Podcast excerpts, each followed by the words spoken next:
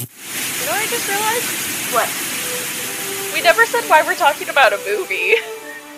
we never mentioned that this is for your birthday. No, it's it's for my birthday, and as much as I will say about my birthday, because I am the unknowable co-host, uh, is I am a Gemini.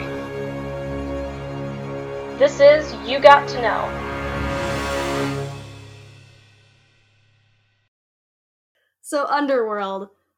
I love this movie. I've loved this movie for a long time, and I'm excited that I could make you watch it. It is like gold star mwah, aesthetic.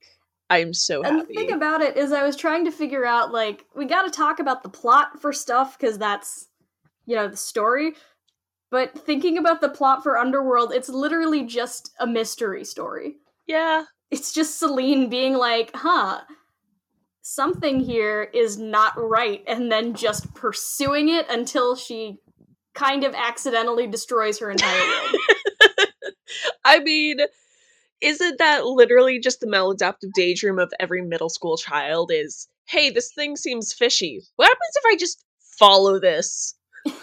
if I just go with it.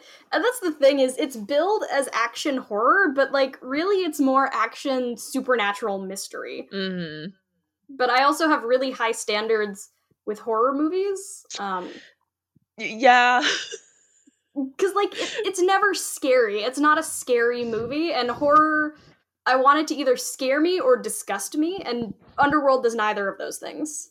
it it's really fun. Like honestly, this is the movie. Like when we were watching it on movie night, I I just kept going off like this is just so cool, just for the sake of being cool, and it makes me so mad that so many people just give movies shit for being unrepentantly unrealistic for the sake of cool factor because like that's not a bad thing. It's called suspension of disbelief. Get over yourself. Just enjoy the cool bullets. Enjoy the sunlight bullets. that's the thing that I really love about uh, Underworld is that it it's just so over the top and it doesn't care because it it treads that perfect line mm-hmm. of like it's over the top so much is happening all of the time. It takes itself just the right amount of seriously and it has a very well structured universe and you know the rules of the universe and nothing that they do goes against those rules. It is one of the most solidly set up vampire movies I have watched in a long time. Cause I I love a vampire movie that makes you mine for lore. I love the subtlety of like, ooh, what can they do? What can't they do? And that just vaguely showing. But this one says no, we are aggressively, solidly world building. You're going to understand everything, and we are going to stick to it. And that's part of what I love about their world building is that their lore is so extensive and they pack so much of it into the first movie, but every bit of lore is important to understanding the plot and what's happening and like none of the lore is unnecessary. We watched this together for the first time over like Discord movie night, and I watched it again last night to watch it without us roasting the movie. And it's just so dense. But it doesn't really hamper your enjoyment. You can tell, like, oh yeah, this is a lore drop, but they still make it such an interesting lore drop that you are committed to listening through. And like it's it's dense, but it's not slow. At no point does the movie feel slow. Something is always happening, even if they're just lore dropping during it. Okay, you know what it makes me think of? You know what this reminds me of? Mel Brooks movie. It is just gonna hit you bit after bit after bit. And some things that you're not gonna process in time, but some things that you're just gonna sit there and go, wow, that was a great joke, or that was a great action sequence. Oh yeah. Oh yeah. And like I really love how they uh how they did the vampire werewolf thi- werewolf thing itself because I love me a solid in universe reason for people to need blood and be immortal. like I'm a fucking nerd like that, so I love that they're like, no, it's a virus and it mutated two different ways, and that's how we get vampires and lycans that are immortal. And it's really clear about like, oh, what is the word? The weaknesses of each different race. Where like, I won't always like when vampires are burned by the sun because I think it's really hard to justify in a lot of universes.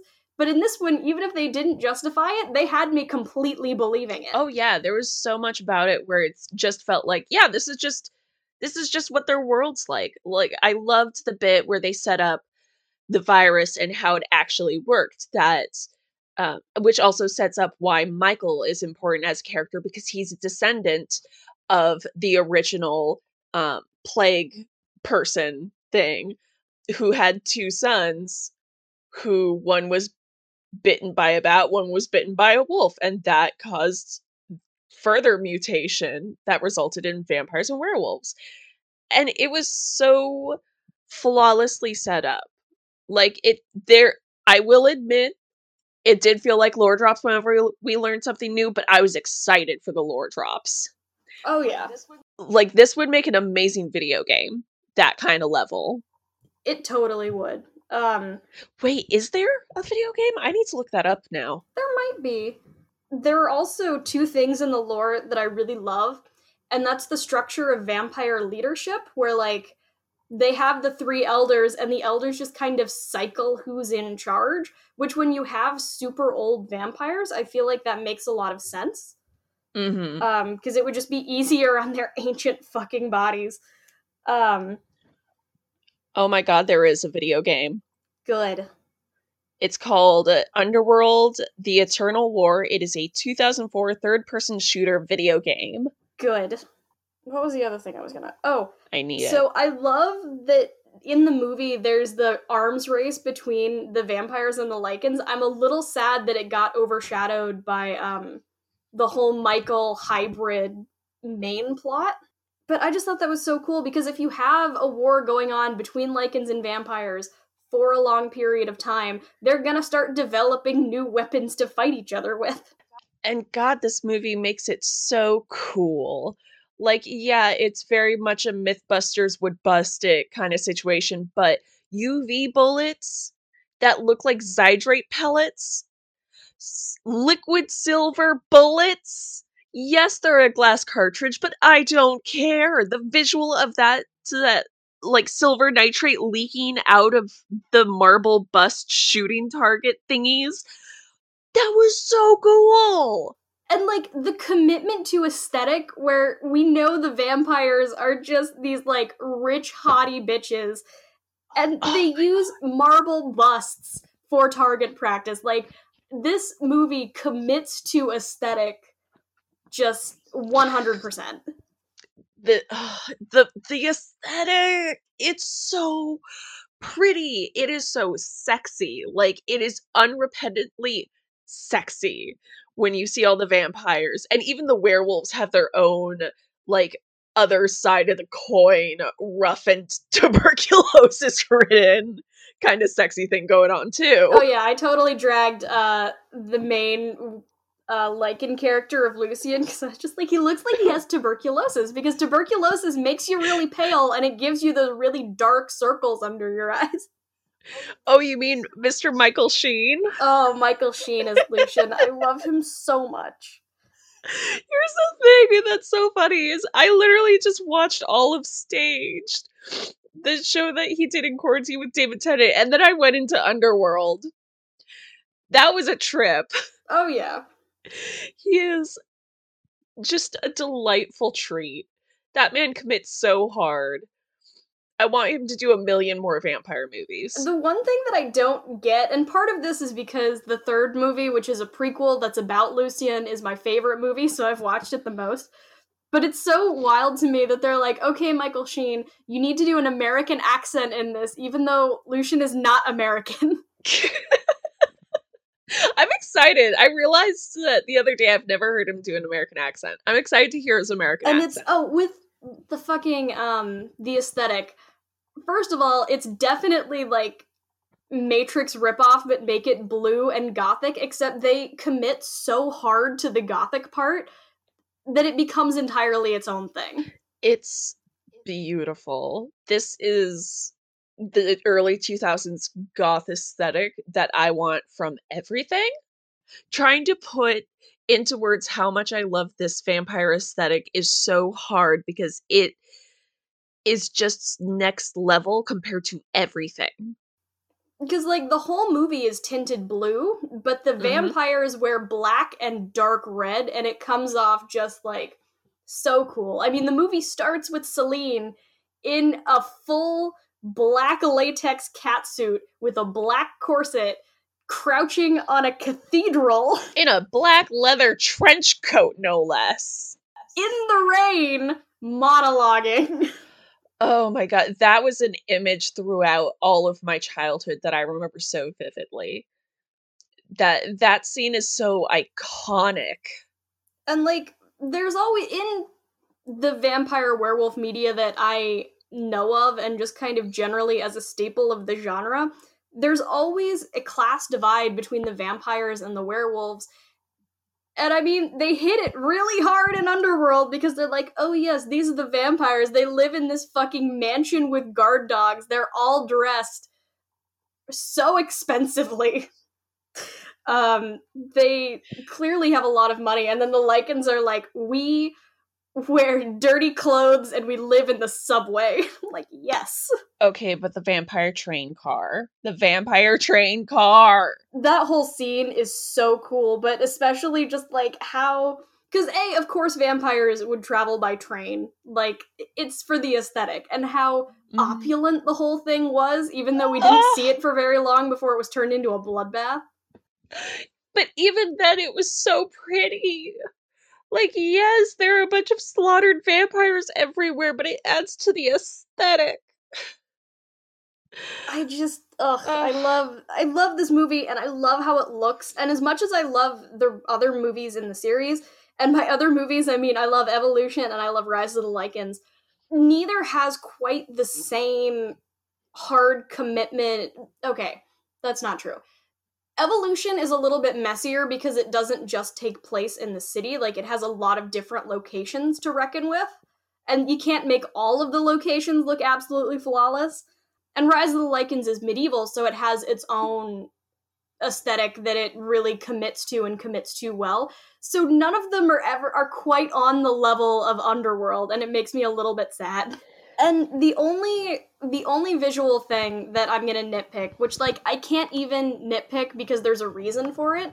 I don't like that they had to make the lycans' necks so thick that they can't turn their heads. that was so fun. They have to like turn at the shoulder, which looks stupid, but they did the lycans with almost entirely practical effects, which like a cool werewolf is always gonna look like a cool werewolf, and I will stand by that practical effects should be the default always. But because it was practical, they needed a place for the human actor's head to go, so it had to go in the neck. Giving me Michael Keaton Batman vibes. like he can't turn his head. But I still love how cool they look. Like I I really like the design of the lycans because they went with the really wolf-like head, which looks cool, made them really just physically imposing. And the transformations, despite being CGI, still hold up really well and like look painful, and I love that. Okay, but can we talk about Michael's first transformation in the back of a cop car while they're blasting heavy metal to try and cover up his screams? Oh yeah, it's Oh my god! like it looks like it hurts and that's exactly how it's supposed to be Yet they still add that, just make it a little cool, like suffering but making a little sexy. i got it because we mentioned michael i have to bring up what i realized with the character of michael. Uh, as i was actually detailing this you know that really annoying trope where like the male protagonist comes in and needs to be trained how to survive by the hyper competent female protagonist and then like gets better than her and she becomes attracted to him they could Oh have done that with michael but they didn't he is useless. Like I literally put in my notes. One of my favorite things that I noticed watching it the second time is I missed the first time that Michael tried to shoot um the chain because Selena had chained him to a chair at one point in the beginning.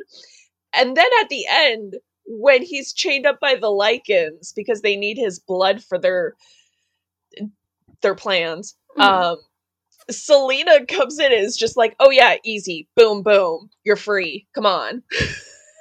like he does some things. He's not entirely useless. Like he pulls Selene out of the car that goes into the water. That was very helpful of him.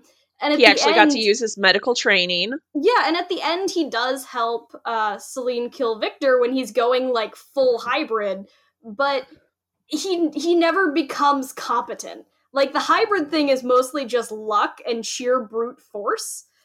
Mm-hmm. And it's still Selene who kills Viktor at the end. But I love that he's just this newcomer male protagonist where he has no idea what's happening. He is trying his best. And he never, like, he doesn't save Selene in unrealistic ways. Like, when he does save her, it makes sense. And it's not like he suddenly became powerful. It's that he can, he's just using the skills that he has already and Selene. Selene, I love her because she's kind of a Mary Sue, but she's like the perfect Mary Sue. Let the Mary Sues rise up.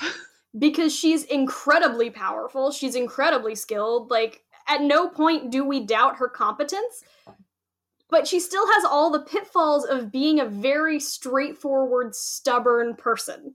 She cracks open a whole can of worms and then she has to lie in it.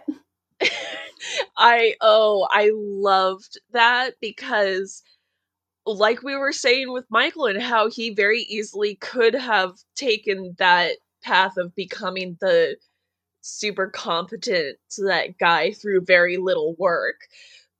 Selena basically had what would have been his character arc. One thing that I really loved watching it again is that the only times she's really outmatched is with Lucian, who's older than her and more skilled than her, and like he is the leader of the Lycans and he is the first Lycan, which I don't think that was ever detailed specifically in Underworld, but it is in the prequel. He was the first true Lycan, so yeah, he's gonna be able to beat Selene. And Viktor, who trained Selene, so like, of course he's gonna be able to fuck her up. But I really loved that she does have weaknesses. Like she got stabbed in the shoulder and is like, I'm fine, and immediately faints. That is the most beautiful moment. That was so funny. And I love that they had that purely just so Michael got a chance to use his medical training. I I am I don't know why I'm so obsessed with characters like actually getting the chance to use medical know-how, but it just makes sense. Mm-hmm it is so logical that he is some kind of a health worker and that that actually comes into play a couple times and that adds so many layers to his own story with like his almost kidnapping and his coworker and stuff. It was good. That's one thing about Underworld is like I I will forever stand being able to look at a movie or a TV show and go like I am aware that this is not high art and I'm allowed to love it anyway. Underworld, however, is totally a hidden gem because I think people get caught up in like all of the guns and all of the action because it is definitely like action is one of the genres it's in. Mm-hmm. But then they miss out on the fact that it has a really tightly well thought out world and really like interesting characters and that it's just a very well done story because they get caught up in the fact that it's totally committed to the absurdity of its aesthetic and premise. It's also an amazingly cast movie. Like, I am so impressed with all of the choices here. First of all, I wasn't expecting to recognize as many people because there are two Doctor Who actors in this. Mm-hmm. but also, like, everyone is so committed and it doesn't feel like anyone is phoning it in. Like everyone is aware of the movie they are making. They are just as committed to the absurdity as everyone else, which is also an amazing reason to get Michael Sheen because he is an actor that commits and he gives you the best delivery possible. I don't think that this is a, a problematic opinion at all, or that it's um, an opinion that could be debated the other way. Michael Sheen's Lucian would rip Aro apart. Like Oh my god. no question. No hesitation. like I do I believe that he is technically older than Aro. It's been a while since I've revisited um I'm looking it up. the Twilight thing and the way that the way that the underworld overarching timeline is is a little bit messy because they base the Corvinus virus, which is what created vampires and lycans, on the just plague of Justinian, which is in like hmm, they're like a century off because they're saying, okay, this is when the virus first mutated, was the plague of Justinian, uh, which a the plague of Justinian is the bu- is believed to be the bubonic plague, which is a bacterial infection, not a virus. But um, they're about a century off with Mhm. when the plague of Justinian happened, and like the whole thing with with Lucian's backstory is it's like nebulously medieval Dark Ages, so he's hard to pin down exactly. But I do Yeah. think he's a little bit older than Aro because Aro is more Renaissance, I believe. I can't find Aro's approximate age. They give a year, but I'm bad at calculating from that. He would have been born around 1340 BC. And see, And- that's Lucian is approximately 800 years old. yeah, because Lucian came about in the eleven or twelve hundreds, so he's got like About two, 300 years on him. yeah, he's got a few hundred years on um on Aro. and the fact that Lucian is an incredibly scrappy fighter and like has been fighting vampires for a very long time, even though arguably okay. Okay, question for the vampire person. Okay. Twilight universe vampires versus um Underworld universe vampires. Who's gonna win? Okay, see, this is uh, actually a really interesting question because we are shown that the underworld vampires are extremely vulnerable. They tend to have vulnerabilities that most humans have compared to the Twilight vampires, where we get the awesome shot of like they walked across the bottom of the Puget Sound to cross over to the peninsula. Like they they are not going to drown, whereas Selena almost drowns about like halfway through the movie. Oh, can I interject something really quick? Yes. One thing with Underworld that they do more in the later movies is the vampires have a strong reliance on guns. Uh, Mhm. in the Underworld movie, and in the later movies, they're better at showing like vampires fighting hand to hand, and they are stronger and faster than humans, and they're like they are pretty strong. Like they can go sort of hand to hand with a lycan, but a lycan is generally going to come out on top because they Mhm. have more brute force in hand to hand. Which I think with what we're presented, that I'm gonna be honest, I think the Twilight that vampires would have better um power stand like from a power stand to that point, I think they would, but that's also because they're unintentionally horrifyingly overpowered. Mhm. They are accidentally literally like the most powerful vampires of any canon. Don't come at me, just look at their abilities and their weaknesses. They have none. But then if you compare their more brute attack style compared to the underworld vampires more organized army style i think there is a bit of competition there. The underworld vampires are a bit more innovative in their strategy as well as their weaponry. So i think it would actually be a pretty close fight. See, I appreciate that because the the underworld vampires are generally like squishier than the Twilight vampires, but they do have centuries of like military organization and training because they're fighting they're used to fighting the lycans which in my unpopular opinion i think an underworld lycan could take out a twilight vampire if they knew how to kill them. Oh yeah. Because no question. they're they are very very physically powerful um and they have very strong teeth and could totally rip apart a twilight vampire and part of my that opinion is because the lycans are used to fighting a very tricky foe mm-hmm so like i think lycans would decimate twilight vampires but i do think twilight vampires would fuck up underworld vampires with the only thing bringing the underworld vampires close is that they're used to fighting a brute force foe. Mm-hmm. But especially because the, the underworld vampires have more organized numbers compared to the twilight vampires, which are extremely nomadic and that tend to just work in their own little pods. But even then, the closest thing we have to an army with them is the Volturi, and we are shown in Breaking Dawn, at least the movie, that the unorganized vampires are just as capable of taking down their more centuries trained that fighting style, which isn't that organized when you really look at it compared to like the underworld vampires.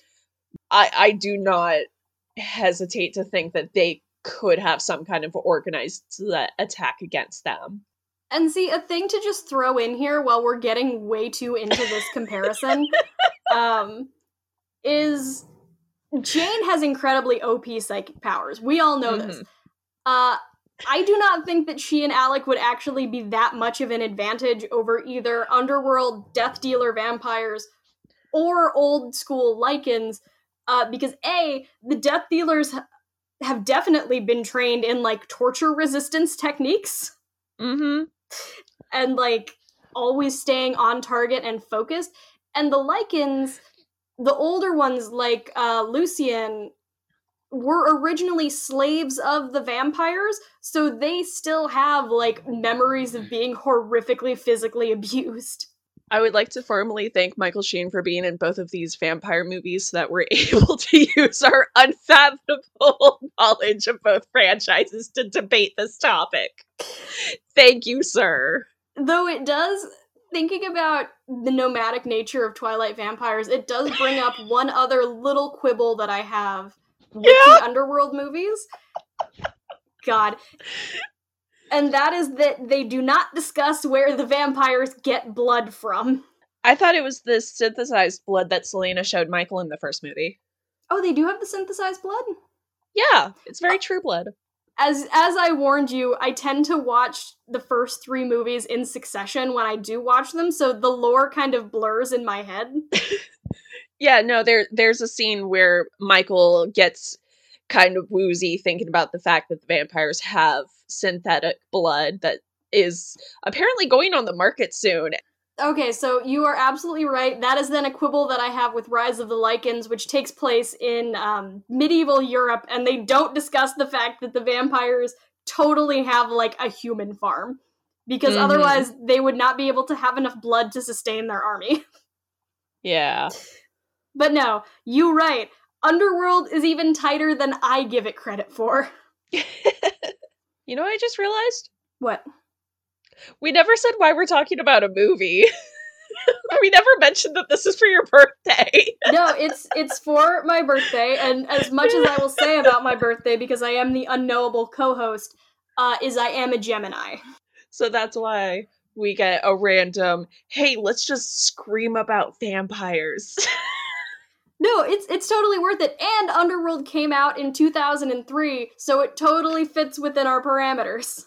Exactly we get a treat. We get a movie here and there.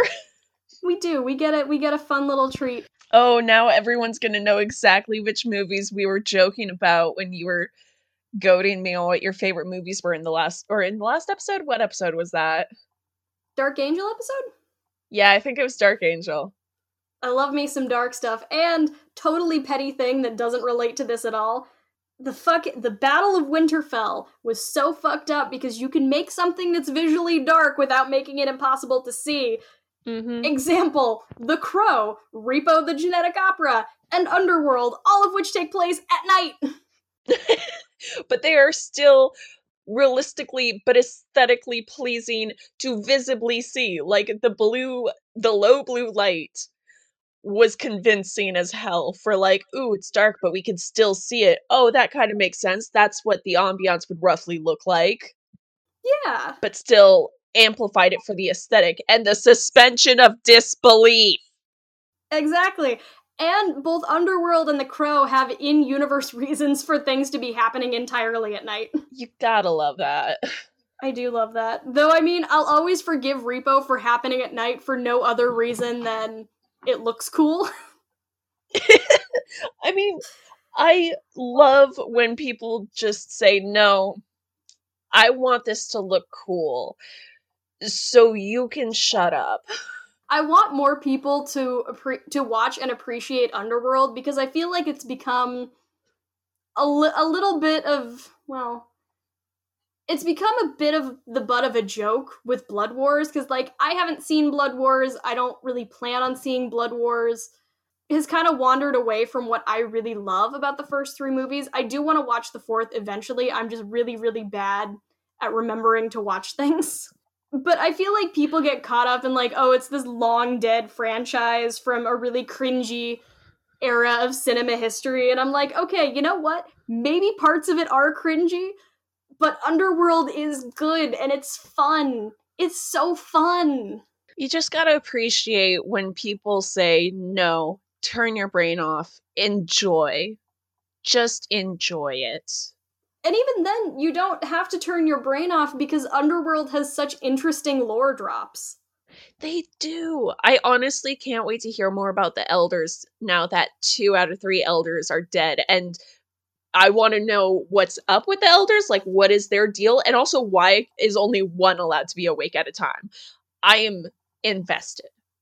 I'm excited to watch the other two movies with you. It's been a long time since I've seen um, Evolution Mm-hmm. because I the one that I revisit the most is Rise of the Lycans, and I tend to watch it like Rise of the Lycans, Underworld, Underworld Evolution, and I don't always get to Evolution, but I'm excited. This you can view this movie in multiple ways. You can watch it for the action and turn your brain off and just go, ah, haha, Selene, go fast. Mood? Bad CGI werewolves run on walls. God. Or you can watch it for the lore where you're watching it and it's like, oh my god, there's there's a centuries old war. This is technically a virus. Like all of the plot and lore stuff that gets into it. The fact that Lucian had a forbidden romance with Viktor's daughter. That was beautiful. I missed the fact that he killed his pregnant daughter. Yeah. I missed the fact that she was pregnant with Lucian's child. God, like, okay, two things that I just have to talk about with that is A, I really love that Viktor's relationship with Selene is never creepy because I feel like there's a really unfortunate tendency for father characters to be like, have this weird sexual undertone with their adopted daughter characters. Mm-hmm. And that doesn't happen with Viktor. He genuinely is like, you are my adopted daughter uh, that I lied to for all of her immortal life. But he still, like, does treat her as a daughter. Honestly, their relationship was really interesting to watch play out. And with the lore um, and, like, the world building, okay, I don't know how maybe good or believable it is, but I love the concept of blood memories. Oh yeah. and that like there's just memories that you hold within you that become a part of you with um michael being able to see what lucian went through by way of blood memories. And it's used later on in the series which i i really like and i like that that's consistent. I'm really excited to watch the rest of this series. there's just but like i i love it and i want more people to watch it and enjoy it for what it is Okay, but like I am obligated every episode to say, "Hey, guess what? This person was in another awesome show." We have two Doctor Who actors in this show. yeah we do Be- or movie. It's a movie. God damn it. Because like we love Michael Sheen. We appreciate Michael Sheen in this house.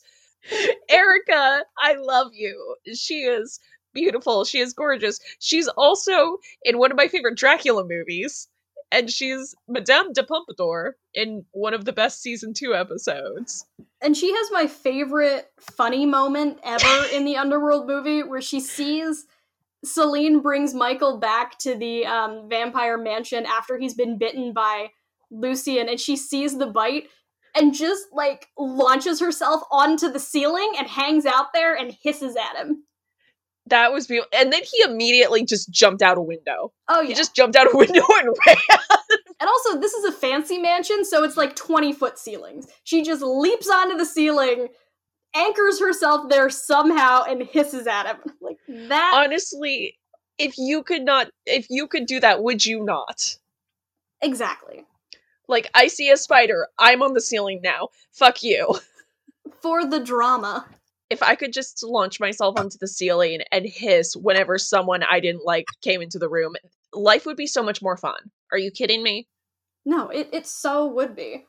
and that's part of what I love about this movie is that's a totally ridiculous moment, uh, and it's played straight, and that's what makes it funny. God. I also just love when we were watching this and I'm sitting there like, Viktor looks so familiar. Who is he? And you just started getting all smug because, oh yeah, he had one scene in Doctor Who. Yeah.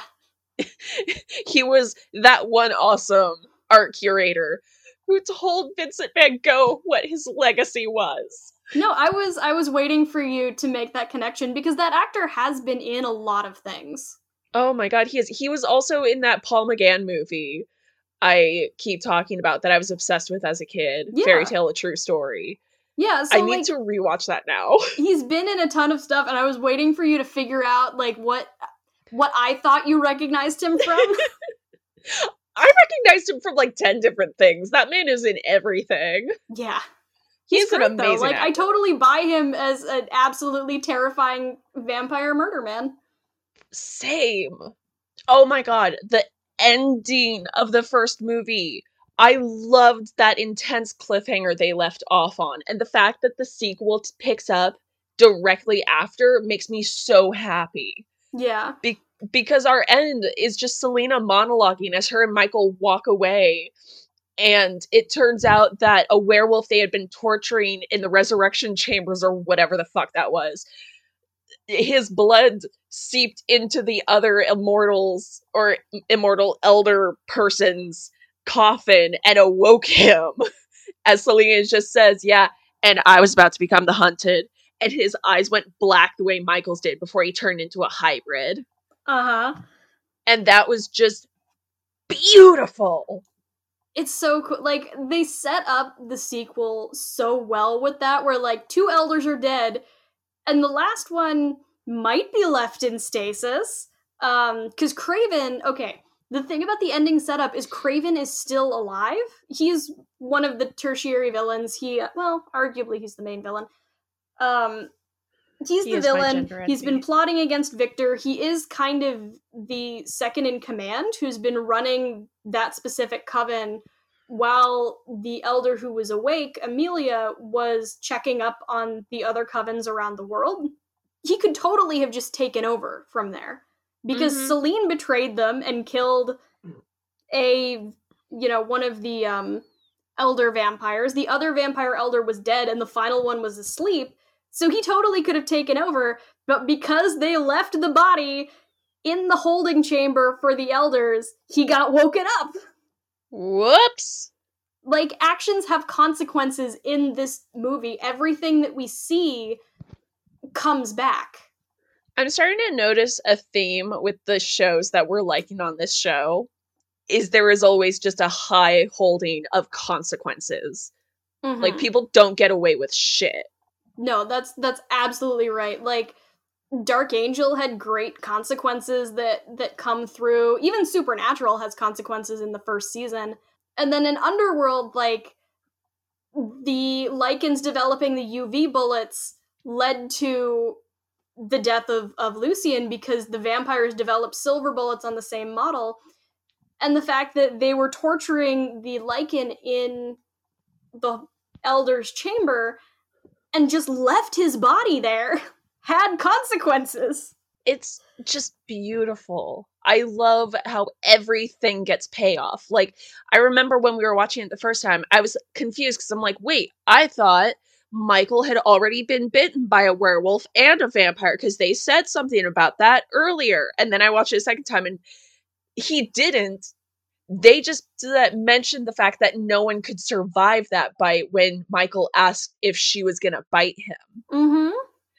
They set it up in the most subtle way where, right, yeah, some people could pick up on that and say, oh, yeah, they're going to bite him. Someone's going to get bit by both but if you're not really paying attention and it's just this one off comment, that's just going to sit in the back of your head.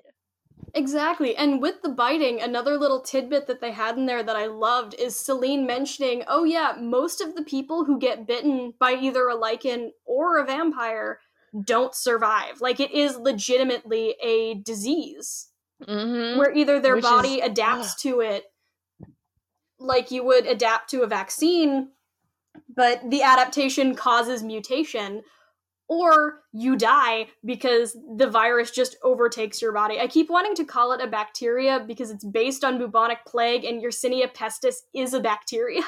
Honestly, it's they also set it up so well with the fact that the reason they were even looking for Michael in the first place is because he's a descendant of one of the original immortals where this mutation came from. So his blood is going to enable them to be able to mess with those genetics. He has the blueprint to be able to survive both bites. And you know what um it's detailed in the second movie, which I like because they do save lore for the second movie that helps set up that plot too. But in that movie, it's detailed that there was one man who, you know, got got the plague slash the virus and it triggered a specific mutation in his body um, to kick in. And his three sons had the same mutation where two of the sons had an active version so they were like actively immortal. One was bitten by a bat the other was bitten by a wolf and they became the original vampire and the original lycan and the third brother had a passive version of the gene so he was not immortal, but he passed it on to everybody else, and Michael is his descendant. It's just so good. And the thing about Lucian is the vampires, by the time Lucian was born, had enslaved the werewolves. And I don't love that they never detail how Lucian happened, but he was essentially another genetic anomaly who was born human to a lycan mother and could transform at will. Oh, that's so cool. And like most other lycans will only transform at the full moon until they develop the control necessary to take charge of that form. But I just love so much that the original lycan cannot untransform. Like he is just permanently feral. It's just so well done. And it's it, it's well done in a way they're they're just telling you to enjoy it. Like they're you could see something deeper in it, but in the end, they're like, no, we just want to do something fun and cool. And they did it. They reached their goal. So I have two other spoilers for Evolution. Do you want to hear either of them? Yes, please. So the first one is that the original immortal, whose sons became, you know, vampire lycan Michael ancestor, he's still alive and his whole thing is he is in charge of a human organization that cleans up after the vampire lycan war so that humans never figure out what's happening. Oh my god! Would you like a sub spoiler attached to that that's not one of the two that I mentioned? Yes! He dies in Underworld Evolution, and in the next movie chronologically, which is Awakening, humans have found out about vampires and werewolves because the cleanup crew isn't there anymore. Yes! Oh my god, I love it so much! I love that you're going so feral over this. It's all that I wanted. My film student brain is on full alert, dude! I'm so happy right now. I love this series so much. So, are you ready for the second spoiler? Yes! One of the vampire elders is the original vampire, the brother of the original Lycan. Wait, Marcus? Yeah, Marcus. Ah! I'm oh my god. I'm so excited to see the whole hybrid tease. Oh my god. yeah, so that's that's how that's why I love the first 3 movies in the series so much is because Evolution does everything that a sequel should. It expands upon the lore in a really meaningful way and it bases its plot around that expanded lore. Oh my god. I'm I'm so excited for us to get to the rest of the movies for your birthday. They're it's I'm they're so incredible. I'm having so much fun right now. Like I'm so excited to watch Evolution again, but that's the thing about their world building is it's so it's it's so well done. Like my only problem with the world building is the fact that they never explain why Lucian is the first one who could control his transformations. Mhm. But like I mean, other than that, I don't care. It's so good. Next time on You Got to Know. this is another thing that I'm not sure I want to spoil with certain other elements because we spoil a lot, but there are certain things that it's, it's good to hold back because it's weird, but it happens at the same time as setting up an interesting plot line for next season that is very creepy and genuinely started to make me panic a little bit because this show is getting dark. It's getting very dark. Before it was just some light-hearted family drama well, lighthearted, uh, in comparison. But now we've got like potential murder investigations. We've got some arson. We've got some stalking. It's uh, it, it's gonna be an interesting season. This is One Tree Hill.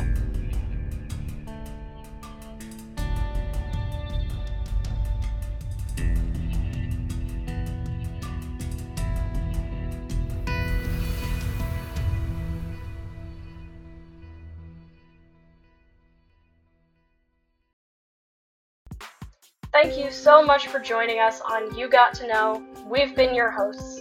If there's a show you want to see us discuss, let us know at Tied with a Bow on Twitter or at Hellish Rebuke Creative on Instagram. This show is made possible by your support, and that includes sharing us with your friends and family. Subject other people to this. Please consider supporting the show on Patreon. The link will be in the show notes below. Music for the show by Kevin MacLeod.